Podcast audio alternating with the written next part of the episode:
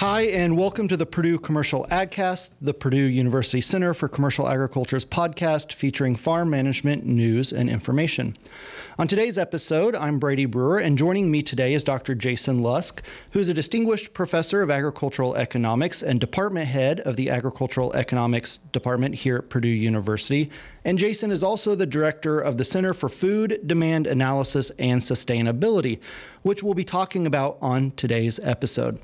On today's episode specifically, we will be discussing uh, recent trends in food inflation um, and what's going on at the supermarket. So before we get into the discussion, I just want to remind all the listeners that you can find uh, more farm management news and information at the Center for Commercial Agriculture's website at purdue.edu backslash commercial ag. Uh, so, Jason, first off, welcome to today's uh, podcast. Uh, you know, I want to start off, so, you know, I'm sure all of us are familiar with in which direction food prices are going, but how much have food costs risen here recently?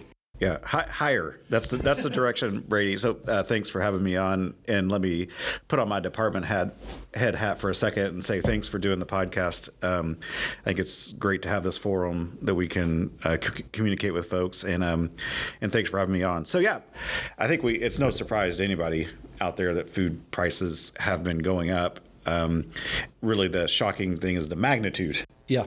Of the increases.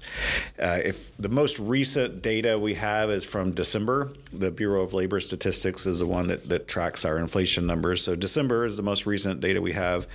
And at that time, uh, grocery prices, food at home, were up eleven point eight percent from the same time last year. So that that's the annual rate of inflation. So, you know, almost twelve percent. And to give you some perspective, the last time the annual rate was that high was back in the nineteen seventies. So we're not in uncharted territory, but we're certainly in very unusual territory. Yeah, that is uh, greater than forty years. That's older than most of our, you know, a lot of our listeners. So indeed. Yeah. And, and so you and I were chatting a little bit before we got on here trying to speculate what was happening in the forties or in the seventies. And I think that, that was probably before both of our times. So yeah. so uh, we might need some folks to help refresh us of our memory. But, you know, it was the Jimmy Carter years, oil embargo, those sorts of things, I think helped uh, contribute to the, the lot of the inflation that was experienced back then.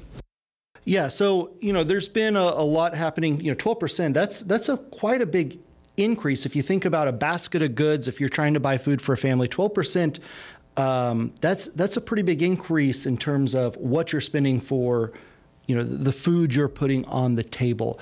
Um, now, can we put this in perspective, Jason? Uh, you know, how does this compare to maybe the broader economy? What in terms of how fast pr- we know everything's been increasing in price, but how does the food price increase compare to the broader economy?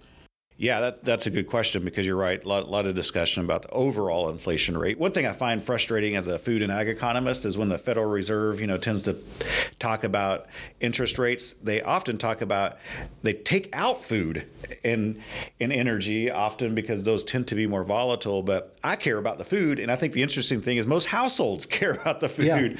Yeah. Uh, and there's some reason to suspect that if you just think about household well-being, it is those more volatile components that really directly affect household well-being. So I kind of hate it when they take out the food part. But if you just look at that overall index, food, non-food, everything combined, as of last month, again, it was up on a year-over-year basis, about six point four percent. And so remember, the food grocery was up almost twelve percent. So what that tells us is that food prices have been increasing at a faster rate than overall prices in the economy. And that's really been true since the start of the recession. Um, over that whole period, food price increases have been outpacing overall price increases. And it, so there's something unique, apparently, about whatever's going on in the food economy. Yeah, and within the, you know, so food prices have gone up, you know, almost twelve percent relative to all items. Uh, and they also separate out, don't they separate out oil and gas as well? They do sometimes, yeah. Because it's almost as volatile, if not more, than, than food.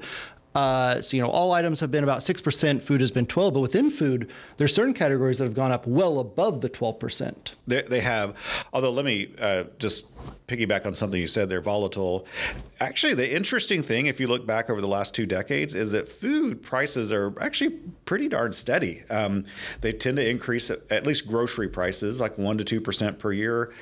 Uh, restaurant prices, it's a little higher, about three to three percent, but it's very steady, has been very steady in years past. And I think that's one of the things that makes this period so unusual is um, that we are seeing this volatility. We haven't seen that in the last couple of decades.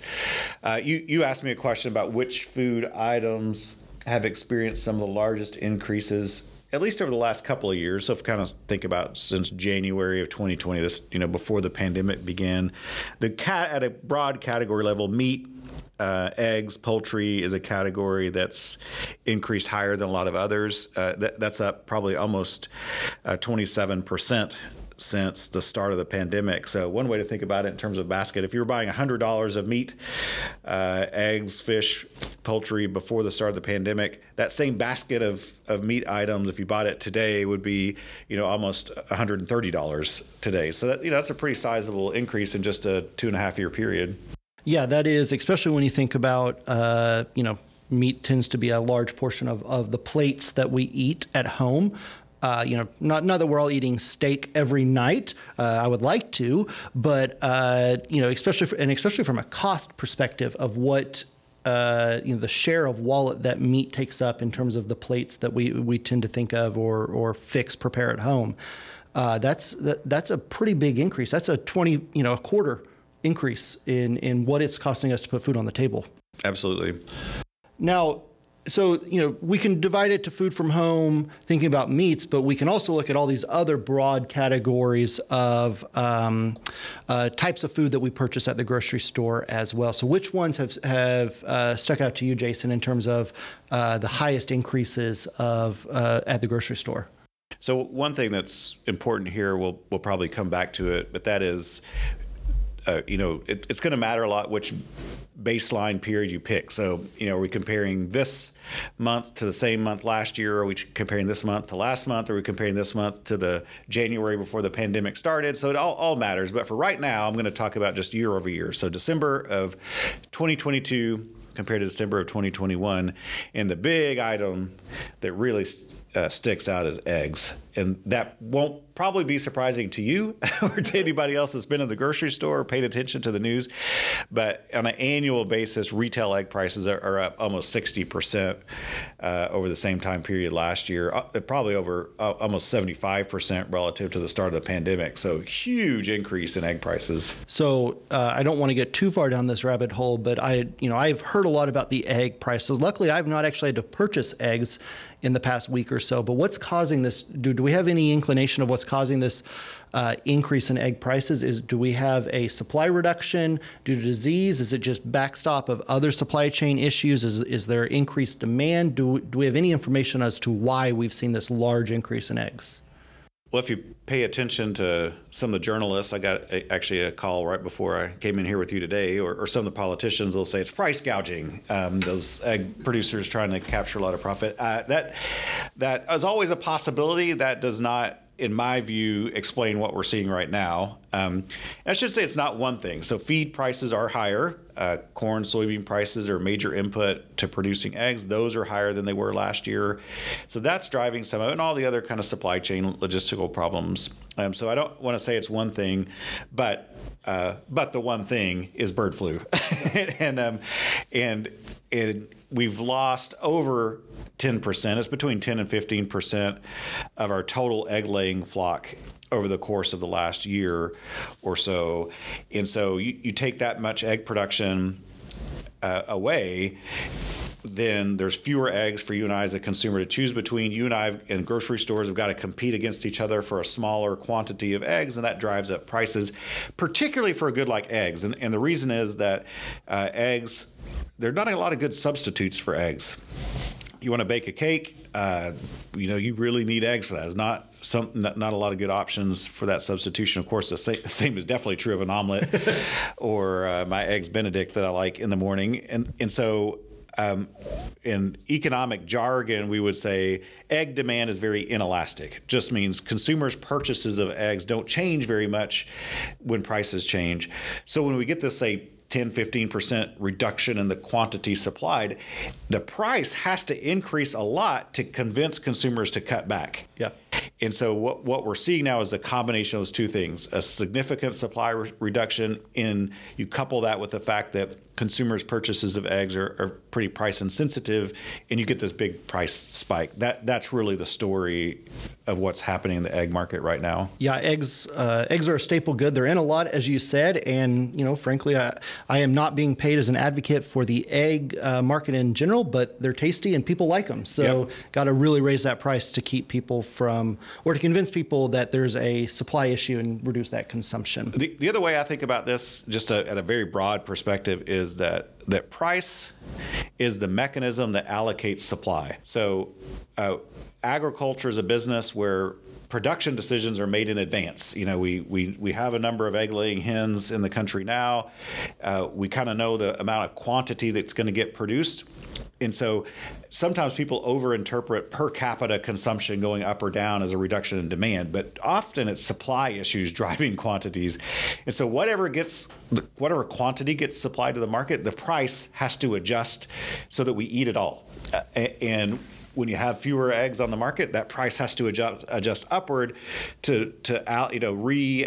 allocate the, the share of people who, who want eggs. Um, otherwise, there's going to be too many people wanting eggs uh, relative to our ability to supply them. So so I think price in some ways is kind of a magical mechanism that, that coordinates our behaviors, that gets exactly the amount of people wanting to buy as the amount of quantity that we've produced.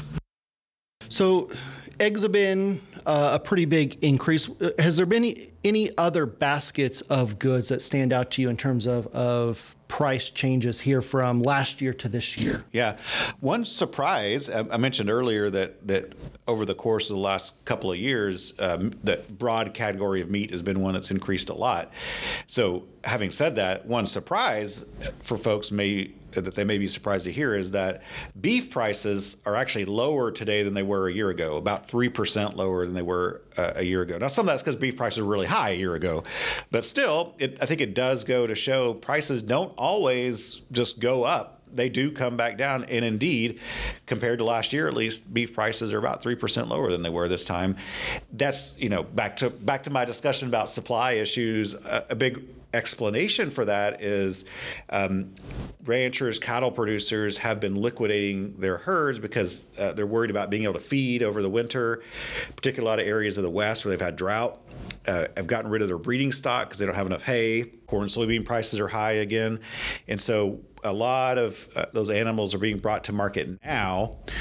And that's sort of resulted in a larger quantity supplied than we might have otherwise expected. And so that's that's helping pull down prices. I don't, I'm not really often in the business of predicting price changes. Uh, so this is about as close as I'll get. In about a year or two years time period, we're going to have higher beef prices. Yeah. And the reason is because what I just said, uh, if, if we're getting rid of our breeding stock today. And so few, you know, less beef is going to be produced in the next year or two to come. And my guess is that if nothing else changes, that's going to result in some higher beef prices in, in, a, in a year or two from today when those animals would have been born that won't be born. Yeah, the you know breeding cycles of uh, beef cattle, right? Year, two years. If you think about how long it takes to get them on feed and then get them to slaughter, uh, that's as you were saying that. That's exactly what I was thinking. I was like, well, this means I need to go stock up on beef because it's the, the price is only going to go up from here if we're selling of all, all of our breeding stock. And there's a liquidation of of in certain areas, probably not everywhere, but you mentioned the drought. Certain areas there may be a liquidation of of inventories. So definitely be on the lookout for that in in the future. So you mentioned time periods. Uh, so we were just discussing uh, a, a year time period, so December of twenty twenty-one to December of twenty twenty-two. Uh, but we can also break this down in shorter time periods because I know there's been a lot of change since just thinking about this winter. Uh, so what about, you know, has, have there been any baskets of goods that you've been monitoring from just, say, November of this year to December? Yeah. That monthly change, I think, is useful to pay attention to because it shows the trajectory we're on. So that even though, say, beef prices are lower than they were this time last year, they actually increased from November to December. And part of that's probably explained by holiday buying and, you know, prime ribs and and all those sorts of things. So so beef prices are on the rise, even though they're still lower than they were last year. Eggs, of course, you know, still the story there. From November to December, they increased about eleven percent just in that one month time period. But to this broader story, I think, and I haven't mentioned this before, we've been talking about prices increasing a lot, but the rate of increase has started to fall. Uh, we're still at a broad level running at rates that are higher than last year, but we're starting to see that that slow down a little bit. We're seeing that in the overall inflation number too, and some of that's probably attributable to macroeconomic Federal Reserve policies, in, increasing interest rates and that kind of stuff. But when we get at, say, individual food categories, for example, cereals and bakery items, pork, poultry, fruits and vegetables, those are all lower in December than they were in um, uh, in November. So, you know, those are starting to kind of come back down a little bit. You know, we'll remains to be seen whether that, that trend will continue, but at least that, that trajectory is one that's more positive for food consumers. One thing I will uh, point out is uh, f- fruits and vegetables, for example. You can pick some time periods. If you think about the the when all the stories were in the news about shipping containers that couldn't get their way into the ports, and and there are all these ships being backed up and all that. Uh, probably I can't remember how long ago that was, a year or so ago. Uh, it, when you looked at the price of particularly fresh uh, fruits, it showed up there. We got a big increase in fresh fruits, and you, that makes sense. We import a lot of fresh fruits and fresh vegetables from South America and other places, and that showed up in that time period when a lot of that, that those backups and supply chain logistical issues were going on. And also, you know, I presume that the export stuff we export with, like beef, poultry, which we export to a lot of the Asian countries and South America and Europe, Uh, you know, the downward pressure on that price. Maybe we didn't see it, but there was downward pressure because we weren't shipping out um, as much. Yeah, that's true. Although interestingly, say take twenty twenty-two was a really a record, I don't know about record, but it was a big year for exports, say for beef, which is a bit surprising because Uh, you know, the dollar has appreciated, meaning it's more expensive for foreigners to buy U S products. But despite that, Uh, a lot, you know, big, big year of exports for beef, uh, mainly out of China, uh, but also Korea and uh, Japan are also big buyers of beef. But that, that's, uh, you know, the export story was sort of surprisingly a good one in a lot of ways. And that's contri- that's actually has contributed to some of the big uh, price increases is the uh, at a broad level. It's been good export throughout a lot of agriculture. And so, you know, foreign countries wanting to buy U S products, that tends to pull up U S prices as well. And I think that's part of the overall picture here. Yeah. And, you know, I will say, uh, I know I'm supposed to be interviewing you today, but just as someone who follows the interest rates and kind of the broader macro and, and financial markets, the U S dollar is expected to strengthen against a lot of other foreign currencies. So that should bode well for us and our purchasing power for a lot of, you, you know, you mentioned the fresh fruits and vegetables that we import. Uh, it should make some of the, the food items that we import cheaper since our the pur- our purchasing power will go further. Yeah, absolutely. It's good if you're a net importer, bad if you're a net exporter. Yeah. So, so yeah, if you're, uh, say, uh, you know, somebody who, who tends to export a lot of your product, it, it makes it more expensive for foreigners to buy our product. So it kind of depends which side of that, that picture you're on. Um, so, you know, moving on, I, what about, uh, you know, the next question I want to go to is affordability. So we've talked a lot about food price increases. Uh, but there's a lot going on in the in the macroeconomy. Our our wages have increased. There's other items we got to other costs we got to consider. Uh, so one thing that you track is actually thinking about uh, you know an an hour of labor that we all put in at our jobs and how much it can purchase. What is what has happened to this food affordability? Yeah, I think you're you're right, Brady. That's what we really care about. It's it's not prices per se. What we really want to know is how much can I afford. How much is it going to take me to put that basket on my table? And wages have increased, although it depends on the period of time we're talking about. They haven't quite kept up with the rate of inflation overall. But we try to think about a way to conceptualize this. So um, actually, a lot of the data we're talking about right now, we have some data dashboards available on um, on our website, the Center for Food Demand Analysis and Sustainability. So uh, listeners can go play around with our dashboards and, and pull up different price uh, points if they want to. But one of those dashboards, what we do is we compare the average wage rate in the economy to the prices of selected foods. So just, just to give an example, uh, for, uh, say, gra- ground beef, what we do is we just ask uh, how much uh, would an hour's worth of work, how much ground beef would that buy you? And today, that answer is about six point three pounds. Uh, you, the average worker earns enough money to buy about six point three pounds given the price of ground beef today.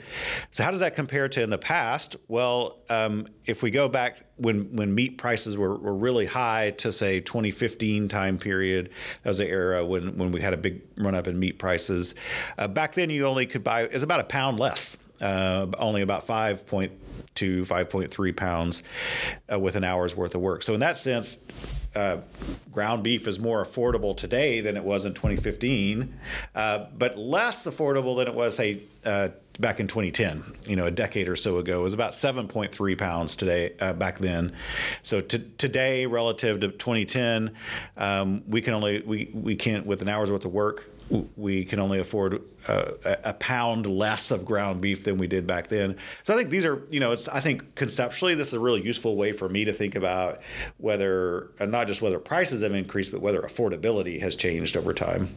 Yeah, and I mean, uh, I, I tend to think of portion sizes, right? So a pound, pound to me sounds like a, a pretty big uh, deal, because if you think about a third pound hamburger, that's that's yeah. three less hamburgers that you can uh, get with an hour of labor. And you also track steaks as well, and steaks are down about a pound relative to two thousand ten. Um, and, and you know, that's less people that you can afford or buy for with an hour of work. Now, one thing, it did surprise me, the two thousand fifteen number, because we weren't, you know, in my mind, we weren't exactly talking about a lot of food inflation or price inflation around the two thousand fifteen time period. Yeah. So it's it's actually a little surprising to me that my dollar or my labor goes a little bit further now than just about six, seven years ago. Yeah, if you were a livestock producer, particularly cattle producer, you would have remembered that time period. So, um, so again, long production lags, particularly in beef, beef production, but partic- probably for folks listening on this call that, you know, are corn, soybean producers, think about the last run up in prices we had then. When, you know, it was two thousand eight, eleven, twelve. So those are inputs to producing livestock.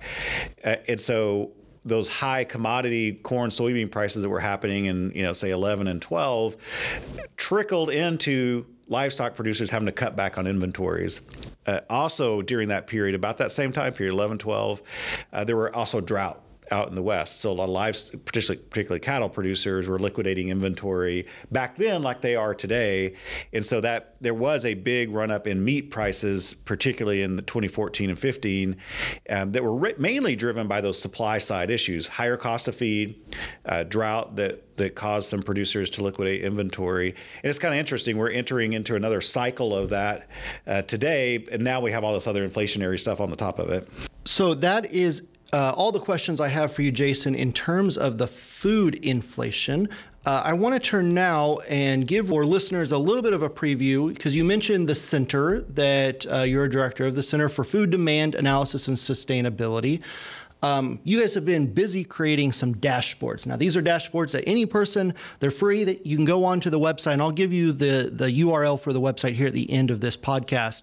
You can go on and you can actually play around with the data and, and see what's happening in certain areas of the economy. So uh, do you want to give the listeners maybe a little bit of, of an overview of the dashboards that are available and what data uh, your center curates for the broader public? This has been a really fun project, and I have to say thanks to the uh, university. They they invested in the center, and so we're trying to make sure they get a return on their investment. But I think trying to make data come alive and useful for people is really our uh, goal here. So we've been talking about food prices. There's a segment of dashboards that focus on food prices. We have other dashboards on food prices too. We've been uh, web scraping prices that are very much closer to real time. And so, you know, as we've been talking about these inflation numbers, we're looking back to December data, but our web scrape Scape, scraping is giving us data yesterday, and we have a, a, a dashboard that's showing the price of a cheeseburger, and that again we can pull look at that as of yesterday. And you can also look at different characteristics. Is it an organic cheeseburger? Is it a plant-based cheeseburger? We have that data that we got a dashboard on, and some others. The other big categories of dashboards we have, one is related to, to supply side issues, production issues. Some of this came about in the in really the heat of COVID. where people were worried about whether there would be disruptions to the food supply because workers were becoming ill with COVID. Probably the meat packing sector was a classic example of this. So what we did is we married data on a number of COVID cases and the location of those COVID cases with data on where we know the workers are. Both at the farm level, we have one dashboard at the farm and another dashboard that's focused at the food processing level. We can combine those two data sets and, and make an inference, make an estimate of, say, how many workers in, say, meat packing in um, in this county of the United States have COVID right now. And And then what share of total production is that? So you get, get kind of a sense of how much production could be at risk. Those dashboards are still up and running. They're alive, although probably, you know, less relevant today as fewer people are are reporting when they have COVID and those things. But but that's some of the stuff we have there. And some of it's just trying to understand, like, where's food produced in this country? Uh, we got some good data sets on particularly food processing, where that happens, and, and sort of how distributed that is across the country. Another set of dashboards focuses on consumer preferences. What is it that consumers want? Uh, what are they thinking? We have dashboards that are that give some really interesting information on social media conversations. This is really in, in collaboration with uh, our colleague, Nicole Widmar. Uh, we are tracking conversations online. Uh, the, the first dashboard we have there is hashtag meat. So it's mainly conversations about meat. Uh, How often are people, say, talking about pork?